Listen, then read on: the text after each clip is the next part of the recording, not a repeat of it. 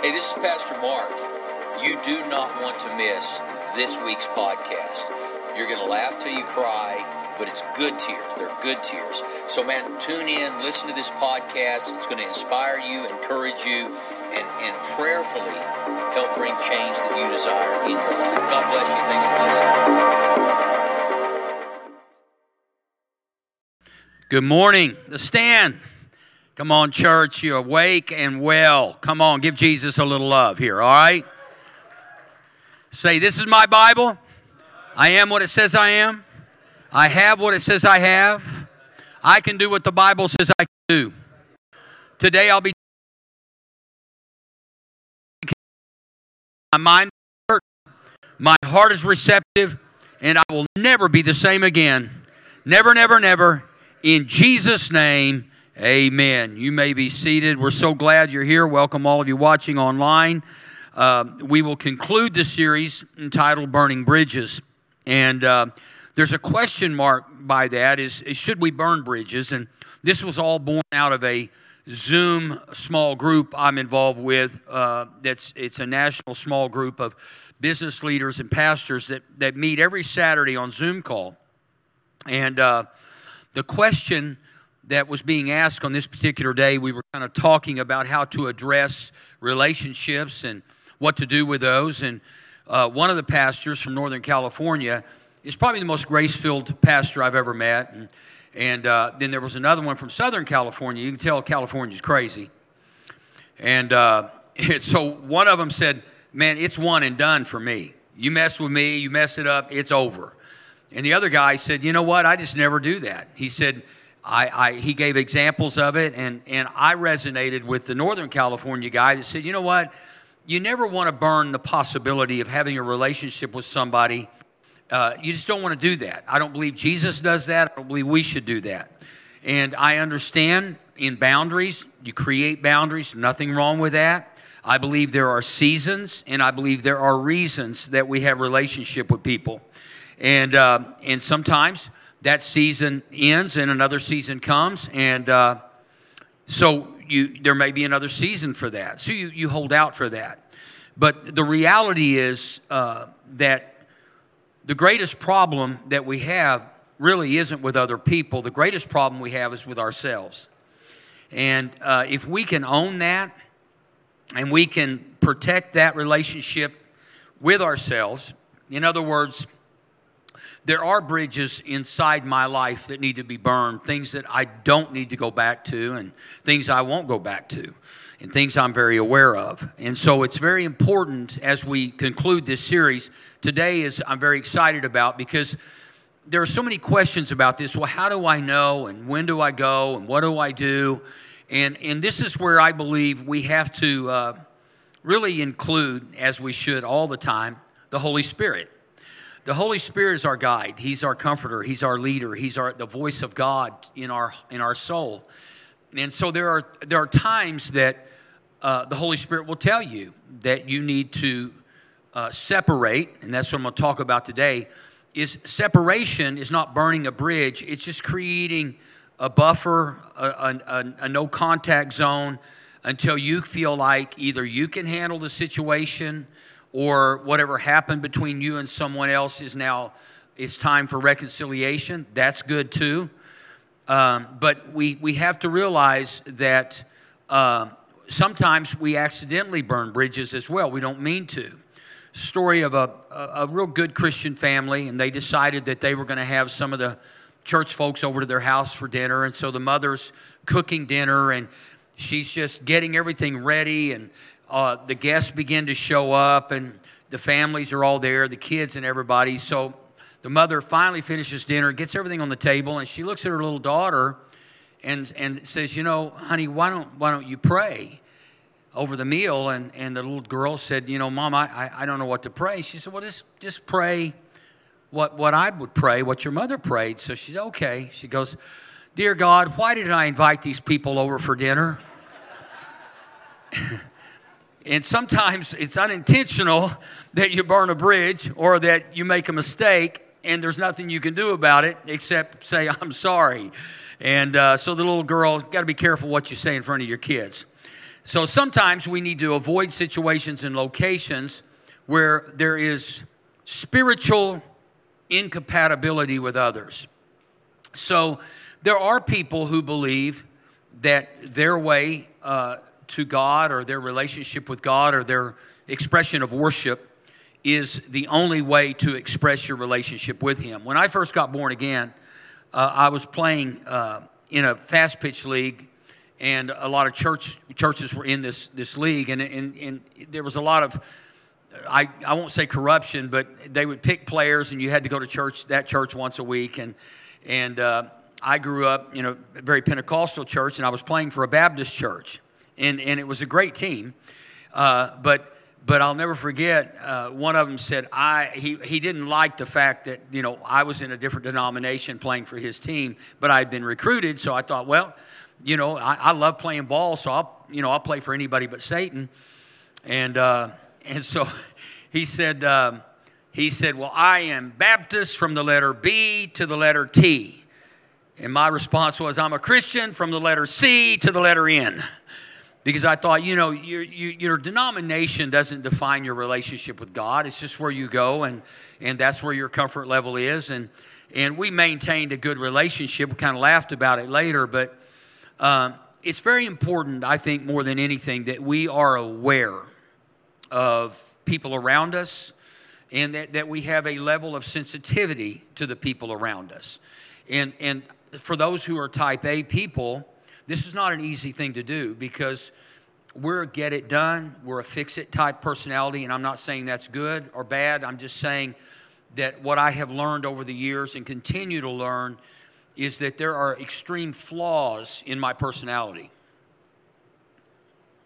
I guess I'm the only one here with that problem. Um, you know, and, and once you can become aware of your own issues and your own shortcomings and your own flaws, life gets a lot better. Because now rather than looking and finding everybody else's flaws when you wake up in the morning you begin to focus a little more on what your responsibility is for that day. So in uh, 1 corinthians chapter 8 it's a, it's a little bit of a confusing scripture. Uh, because paul's talking to the church at corinth about eating foods and meats particularly sacrificed to idols now if I were to bring this into modern times, um, I'm not sure that there is a grocery store that you can shop at that is 100% pure.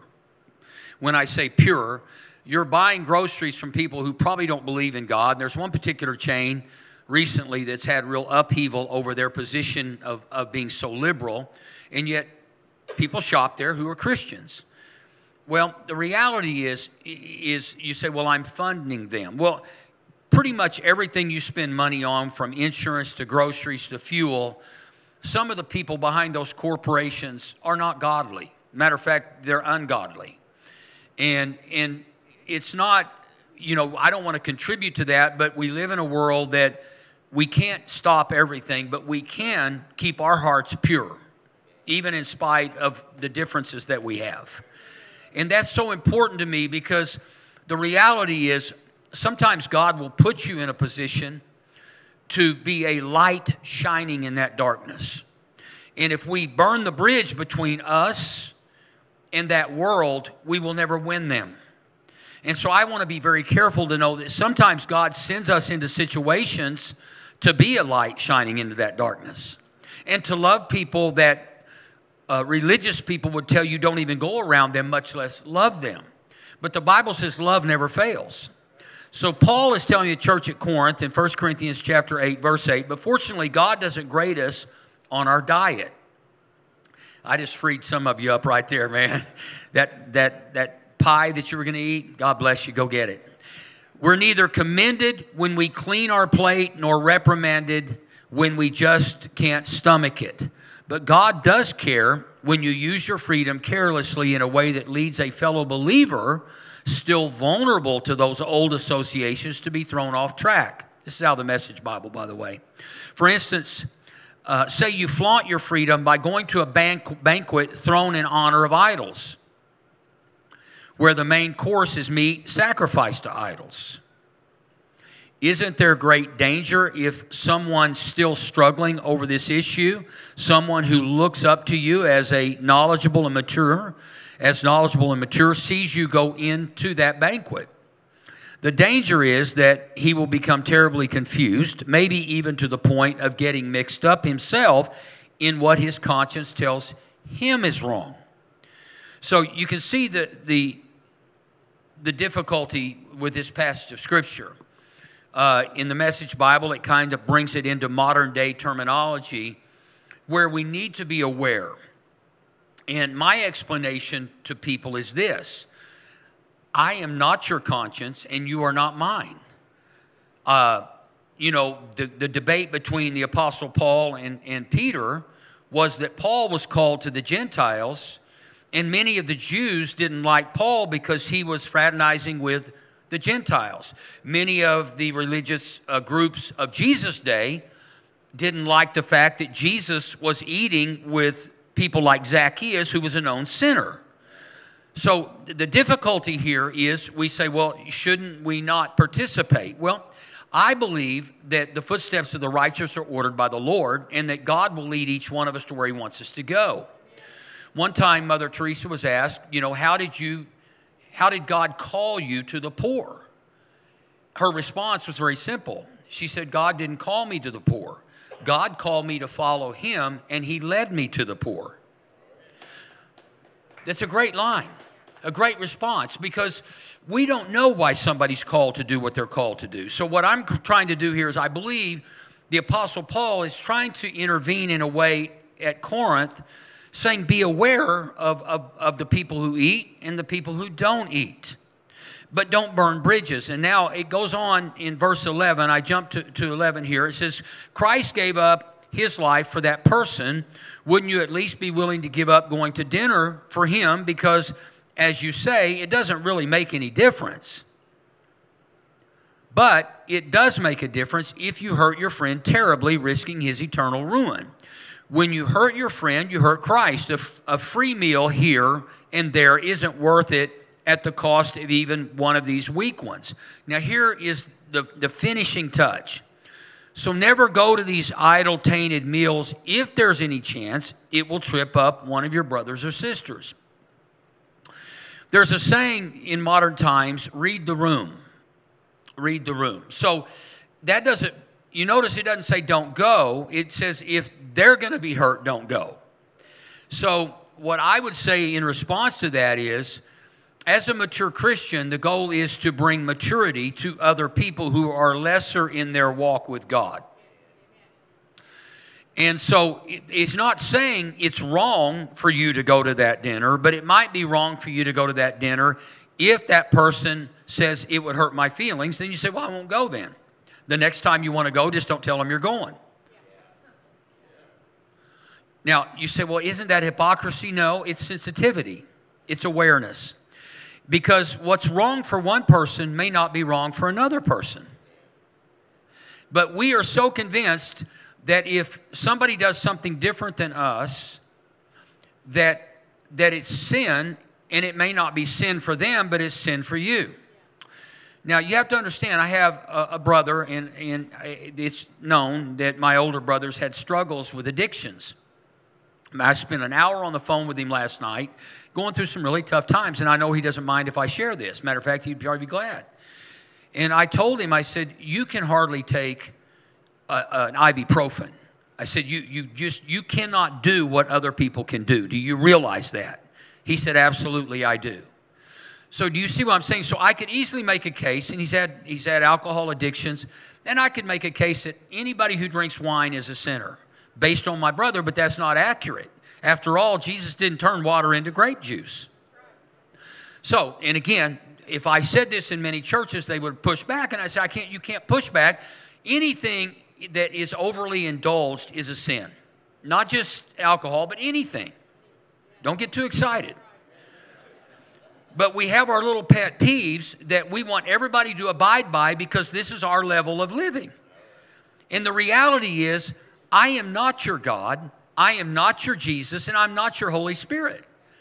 Now, with my brother, I'm very strong with him because I love him And I tell him, you can never do these things or you will fall off again. And there are other people who have no issues with it. They, they, they can control it. And, and it's, it's, there's so many different ways to approach this. And I'm trying to be very cautious because I do want to be sensitive. But the reason many people in the world don't come to church is because as Christians, we feel like we've figured out what is sin and what's not sin, and that we're going to judge them if they're different than us.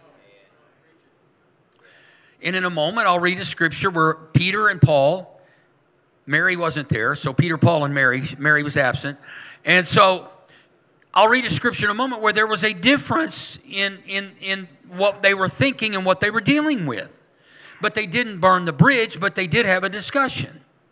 So the very first thing we have to do is we have to call it our problem. Okay, I, I have to own my own problems. So if I just say, forget you, I don't care, I need to first ask myself the question do I care about this person enough to forego this meal at this time?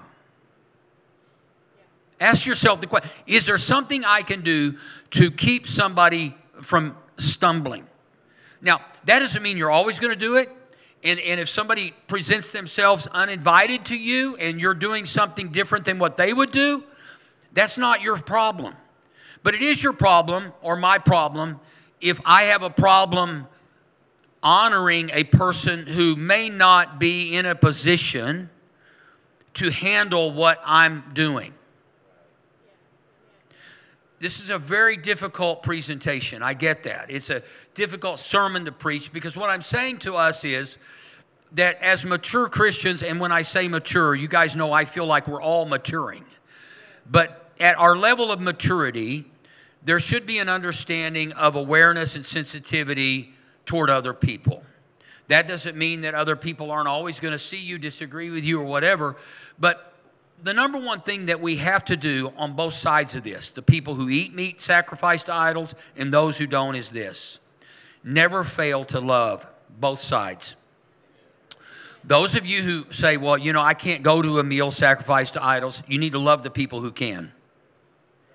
Because it's just meat and they're not worshiping the idol to which it was sacrificed. Okay? So we need to be very careful. Otherwise, we will burn opportunities to have a conversation and create relationships that elevate other people.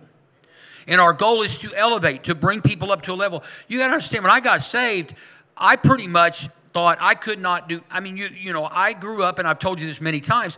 You didn't play cards, you didn't shoot pool. You, I mean, none of those things. And there was nothing sinful about pool. And, and there's nothing sinful about playing cards. And said, well, you know, listen, you know, people do bet and lose money. Yeah, they do, and it's stupid. But if that's what they want to do, doesn't mean I'm going to judge them for it. I just think I'm not losing money that way. I'd rather go buy clothes. but but again, you you see it as wrong. They say, well, if I allocate $100 to play cards and you pay $100 to play golf, what's the difference? Now, see, you're going to judge me because all I'm doing is throwing ideas out there to help you think. That's all I'm doing because here's the problem. We want everybody to be like us because we feel like if everybody's like us and Jesus comes back, we either all go up together, we all miss it together. It's the old saying, misery loves company. I don't want to go to hell by myself. Let me get a group of people that believe like me and we can all go to hell together. That, that's the mentality is we're so worried about being alone in our convictions that, that we, we're not sure that they're really right, but if we can get 20 people to agree with us, then maybe my convictions and my theology is accurate. And that's not accurate. So rather than trying to get everybody else to believe the way you believe and think the way you think, why don't you have a relationship with Jesus and why don't you let Him lead you personally, regardless of what anybody else does? And you know what? If you feel like it's your responsibility that you are the sheriff of Christianity, that you've got to enforce every law that you have memorized, you're going to live a miserable life and probably be alone. And quite frankly, if you know somebody is living outside uh, of the grace of God, which I don't know if that's possible, but if you think that there's somebody living in sin, if you will, and you feel so compelled to make sure they know they're a sinner, make sure that you have the grace to do that. Because if they're not willing to hear it, you shouldn't be willing to say it. You know, there are times that people get open to the gospel, and let me tell you how, many, how that works. They get open to the gospel when they trust you with the gospel. In other words, you don't use the gospel as a hammer. You don't use the good news to beat somebody up that's already beat down. And it's very important. So, Paul says this in 1 Timothy 1. In other words, he appraised himself. But for that very reason, I was shown mercy so that in me, the worst of sinners, Christ might display his immense patience as an example for those who would believe in him and receive eternal life. Paul used himself as the standard of the worst sinner. And yet, here he was, one of the greatest apostles ever, and he's writing a pastoral epistle to Timothy, identifying himself as the worst sinner. When we can do that, guess what? Nobody else is worse than us. And the problem is in Christianity is that we're measuring people, which we should never do anyway, we're measuring them by their behavior, not their heart. There is one particular person in my life that I love with everything in me and the behavior that's exhibited sometimes is really off the charts, but I see so deep beyond the behavior that I love this person as much as I love anybody in the world.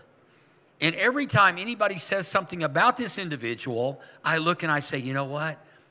If I was in trouble, this would be the one person I would call because they would drop everything and come and help me. And I said, but you have to understand, that is the way I want to see everybody. You say, well, what if they're not really that way? Jesus sees you that way and he knows everything about you. And, and some people would call this a sloppy gospel. It's not a sloppy gospel. The gospel means good news. There is hope for all people. And we represent the King of Kings and the Lord of Lords to bring that hope to all people. And, and so if we lift Jesus up, he said, if I be lifted up, not their problems, not their sin. He said, If I be lifted up, I will draw all men unto myself. He said, Lift me up. Lift me up. So if somebody's doing something bad, say, Man, God is so good and He loves you so much. Instead of you're so evil and you're so corrupt, God loves you so much. And I just want you to know that today. That will do more than telling them how bad they are when you tell them how good God is. I hope the 11 o'clock gets this better. Listen to me. This is good news. This is good news. We ought to be revved up. We got people today that that that that I just keep lifting Jesus up. I just want to call and say, "Why aren't you in church?" And, and, and I just keep saying, "Man, God is doing some awesome things." I believe two things are going to happen real soon. Either revival's going to break out or he's going to return. I can't miss. That's where I'm at. What do you think about the world today? God's going to do something to stir the nation. God is going to do something to stir the nation. Well, what if He doesn't? Then He's coming back. We can't lose. They think, What are you on? I'm on a dose of the Holy Ghost. Three times a day. We are not always what we do, but what we do can make us who we are if we don't stop it. So we do have to alter things. So I love the story of the sower. The meaning of the parable, the seed and the sower. The seed is the word of God. Those along the path are the ones who hear. And then the devil comes and takes away the word from their hearts so that they may not believe and be saved. In other words, there's constantly, Jesus is constantly dropping seed in the hearts of humanity. And, and, and, people say, why is Jesus this way? Why doesn't he do this? Why doesn't he do that? The reality is, again, we have to look inside ourselves. Am I a recipient of the seed? Am I willing to hear it, cultivate it, protect it, cover it, water it? Am I willing to do that? And see, we're living in a world today that the seed is being dropped all over the place, and there's seed everywhere. But many people have hardened their hearts to the seed of the gospel of Jesus Christ. But God is constantly, through His Son and the Holy Spirit, dropping seed in the souls of mankind. Those on the rocky ground are the ones who receive the word with joy, when they hear it, but they have no root. They believe for a while, but in the time of testing, they fall away. Folks, let me say this. Most of us who are older, you notice I didn't say old because I'll never be old, but I will be older and I will be wiser. But we were taught so strongly that if you weren't in church on Sunday and Wednesday, you're probably going to hell. Or if Jesus came back on either of those days, you were definitely going to hell if you weren't there. So that was hardcore. So we were scared into going to church and we went and we did it. And, and then all of a sudden we had this revelation when the, the charismatic movement swept the nation, late 70s, early 80s. We started learning the word, not religious uh, denominational constitutions and bylaws and all of that. We started hearing the Bible, purely the Word of God. And it's a seed sown into our hearts, and that if we declare the Word, the Word will flourish in our lives. But the challenge became that you don't have to go to church to go to heaven, and you don't have to go to church to be saved. That's all true.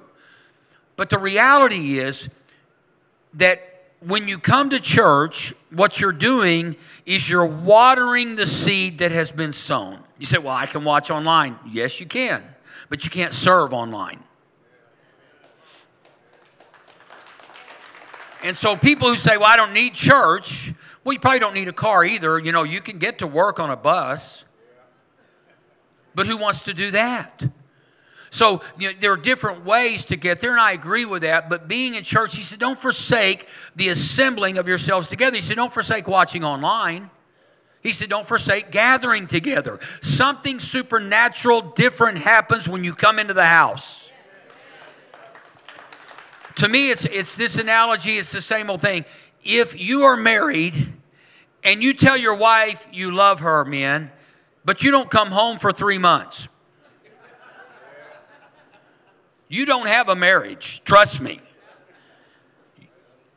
Well, you tell God you love Him, but you don't go to His house and hug Him. I'll leave that right there and let you finish it. Now, again, I'm not saying God will forsake you or leave you because He said He wouldn't. But I want a relationship with Jesus. I don't want to just go to heaven. I don't want to just say, man, when this is all done, I'm going to go. I want a living, breathing relationship with Jesus Christ. And that means if I can't spend an hour and a half one day a week in a house of worship, I've got to ask myself the question how important is he really to me? Those of you watching online, you can get mad at me and you probably already turned me off. But I will pop up on your television.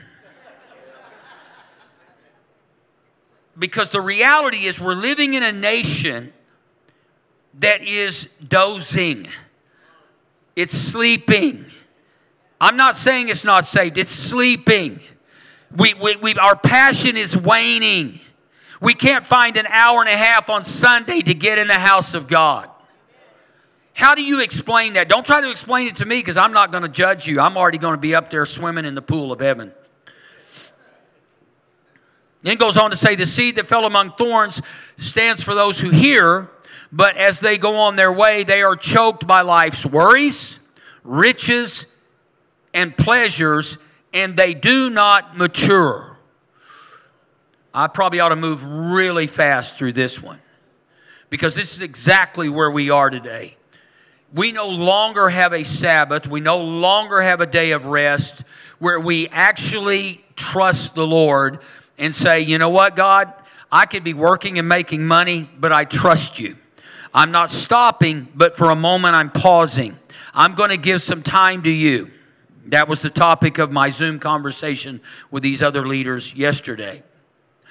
But the seed on good soil stands for those who, with noble and a good heart, who hear the word, retain it, and by persevering, produce a crop.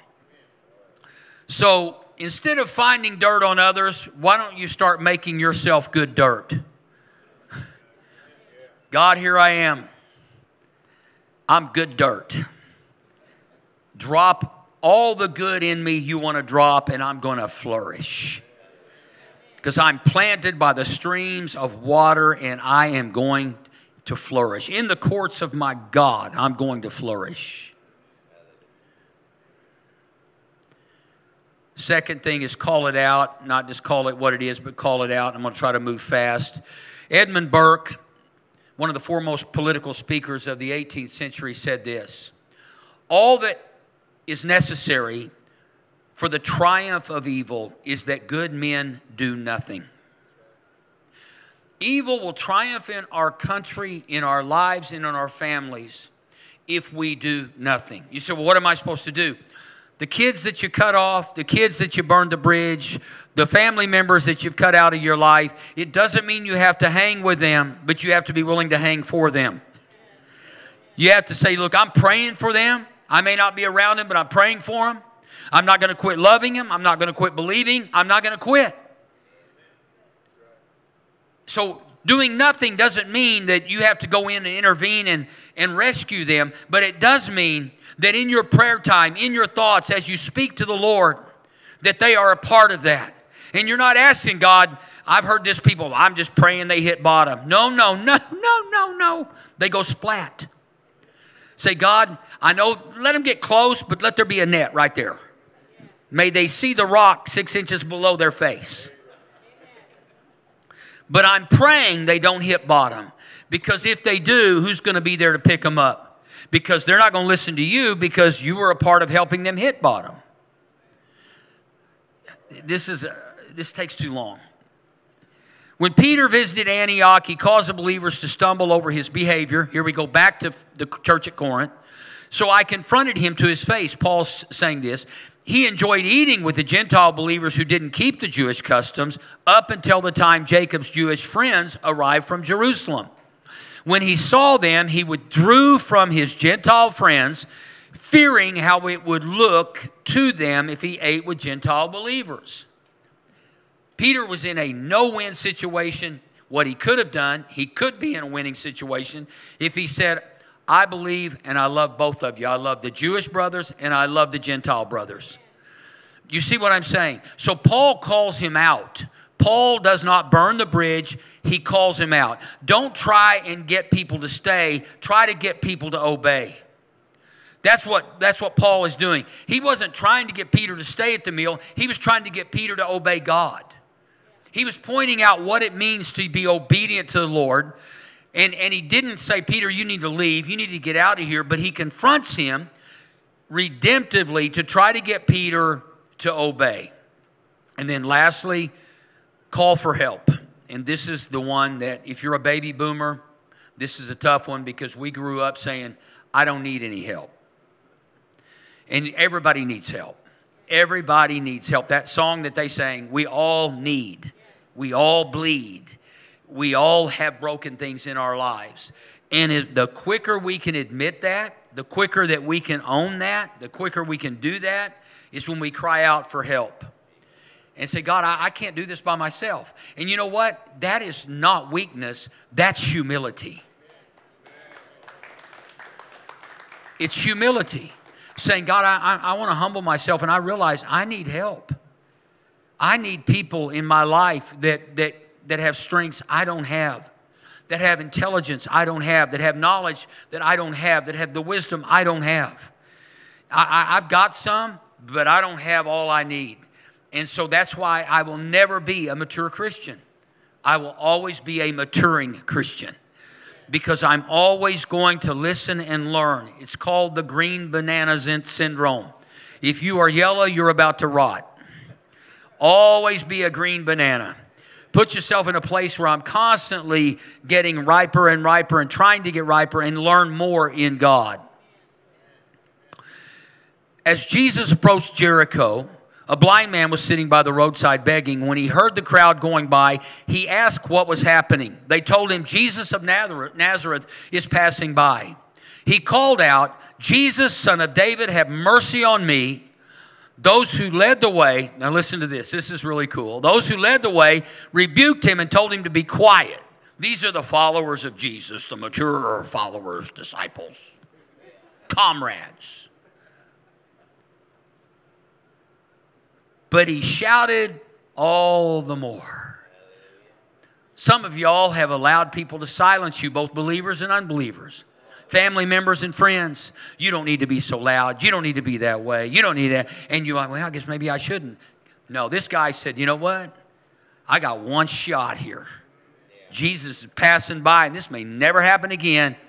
And he said, there, I'm, I, man, it would be so cool to have a raw translation of the Bible. We read the Bible so righteous and religiously. I'm telling you, some of these guys were raw. And Jesus edited this out. I'm just getting, because there were some things in there tell me that Peter was cussing in the middle of some things, but he didn't define it. I am way out on the edge of the limb this morning. And I want to be out there because I am tired of us all thinking we have arrived when we haven't even come close to arriving. And we have judged people based on our intentions, not our actions. Well, I don't do that. Well, yeah, you do, but you don't intend to. There you go. Son of David, have mercy on me, he yelled. Jesus stopped and ordered the man brought to him. Jesus was so cool. When he came near, Jesus asked him, What do you want me to do for you? He didn't say, Well, you know, I've been good, and, you know, I believe in you. I go to synagogue. Said, Jesus, I want to see. He didn't say, I'm a good man. I've done all the right things. He said, I just want to see. Now, let me tell you what moved Jesus. His faith moved Jesus. Not his perfect life, but his faith moved Jesus. Now, we know faith comes by hearing and hearing by the word of God. So I'm not minimizing the fact that you need to be in church because faith comes by hearing, hearing by the word of God. But what I'm saying is faith is what moves Jesus. Without faith, it's impossible to please him. So this this guy who needed to see, this beggar who's blind and needed to see, just said, I, I just want to see. He replied, Jesus said to him, Receive your sight, your faith has healed you. Immediately he received his sight and followed Jesus, praising God. When all the people saw it, they also praised God. So the blind guy who has nothing or nobody, he can't see a thing, sets the standard for those who could see. You got, you got disciples here telling him, shut up, rebuking. We are an elite group. Jesus said, no, ain't no elite group in this, this world. He said, I love everybody, and all I, I hear the faith calling. I hear faith calling. My call last week, I think it was, talking about what, are you praying big enough? What are you are you praying little prayers? Are you asking Jesus to just, you know, can you just give me a meal? Or are you saying, Jesus, if you give me meals, I'll give other people meals. So I need you to bring me more than what I need so I can help other people in need. Those are big prayers. God, don't just pay my electric bill. Help me have enough to pay somebody else's electric bill. Jesus, don't just give me a car. Give me a car so I can get another car so I can give that car away.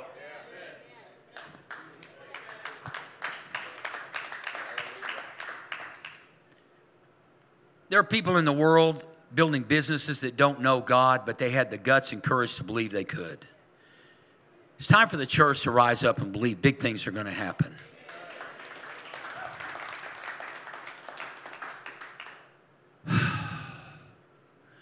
when the pull to turn back comes, get help. Don't go back to where you were to get help. Don't go back to old friends that when you were lost and not living for God. And you know what? I had some good friends that when I was lost, and there were some good people. They didn't know Jesus, and neither did I. And let me tell you something there is something to be said about the fraternity of the lost and the sorority of the lost. Lost people sometimes do better than church people.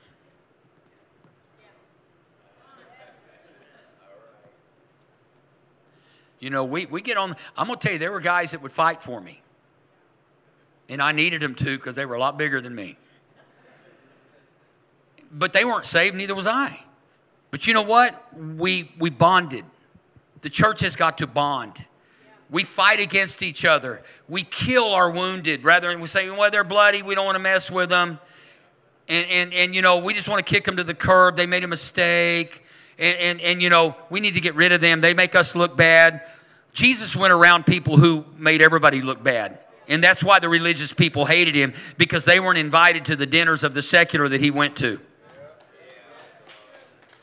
Thank all 10 of you. Now, listen to me. Tired of church people thinking that we're better than everybody else when we're not. Everybody needs a Savior. All of us need a Savior. That's what Jelly Roll say. I'm just going to interject. Have any of you listened to Jelly Roll? I'm going to tell you, this guy's writing some authentic stuff. Did you watch him on the CMAs? I'm going to tell you something. He preached the gospel. And you can say, well, he's been in prison. He looks like a certain way. I got chills, man. I got chills. I'm thinking he's reaching people I'll never reach. And then I tell you, a lot of Christians will throw him out.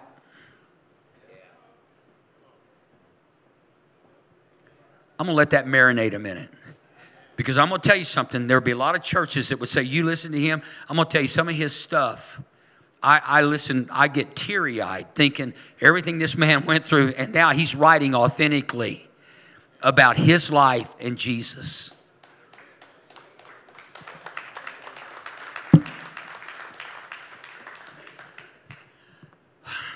Some of you may tune me out, turn me off, and never come back, but I'm going to tell you something. God's getting ready to do something in this house. I promise you, I wouldn't be here if He wasn't. I wouldn't have stayed in a city that's on nobody's bucket list. I've traveled the world, and I'm going to tell you in Africa, they didn't say, Before I die, I got to go to Oklahoma City.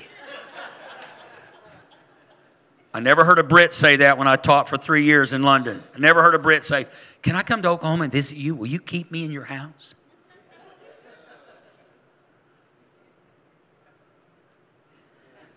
Moving right along. Get around people who won't let you go back the wrong way. I believe something's happening here. And I believe the tension, I feel this tension. It's a spiritual tension. You say that's a bad thing. No, it's a good thing. Because I used to hunt with bows and arrows. I grew up hunting with guns and bows and arrows. Oh, nowadays I have to say harvesting.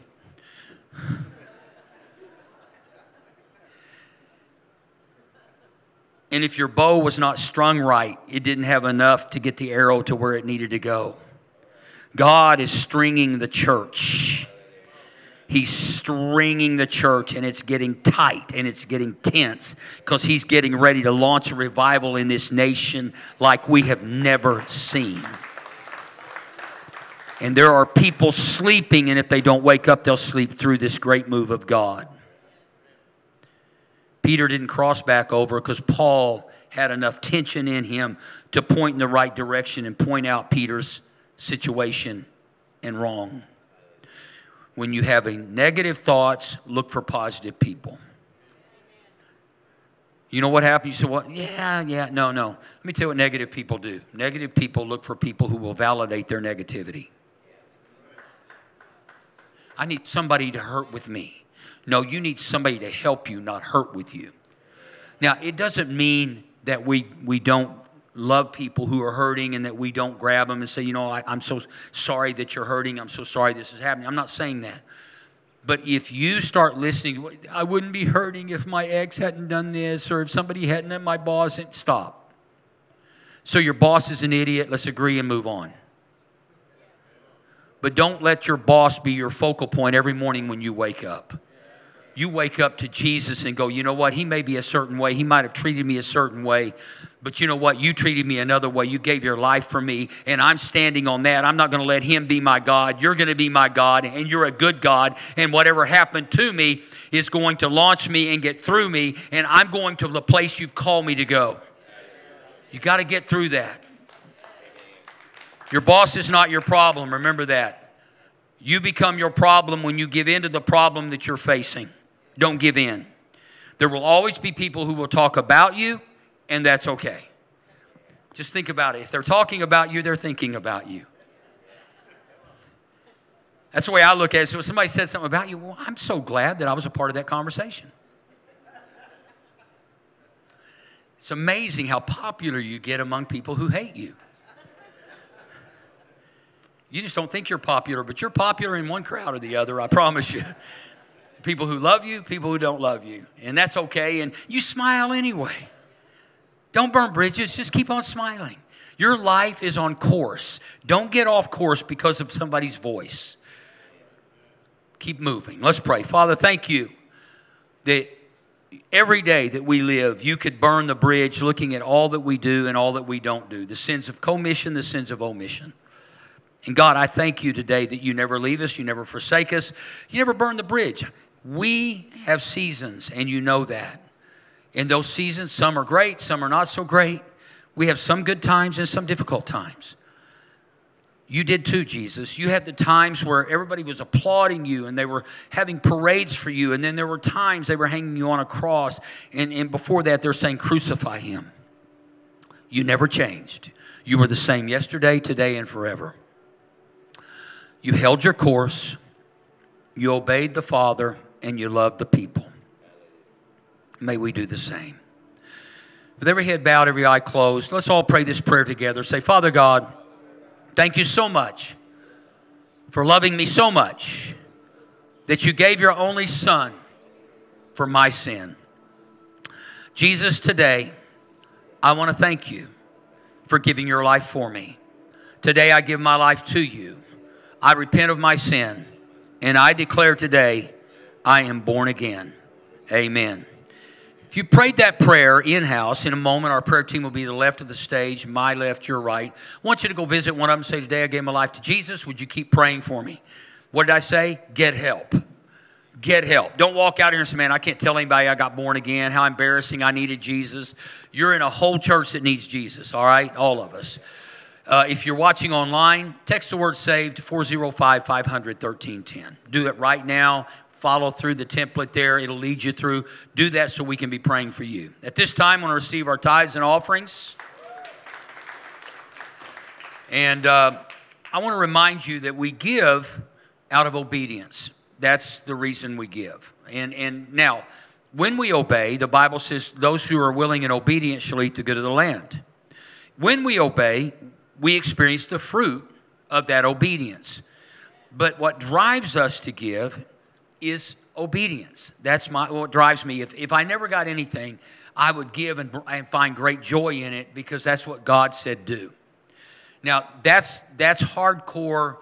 That statement right there is for Christians who are mature. Now, for those of you who are getting there, and I'm not saying this to be condescending at all, but he did say that he would give back good measure, pressed down, shaken together, and running over. He said, if you do that, if you obey, he said, I'm going to I'm going to open the windows of heaven. I'm going to pour out so much blessing, it, it, you won't even have room enough to hold it all. That's what God wants to do. And so I've contemplated introducing the old thing, and I've told you this, and I, someday I'm probably going to do it. But it's it, those of you who remember me at Victory, it was as we bring our tithes and offerings unto the Lord.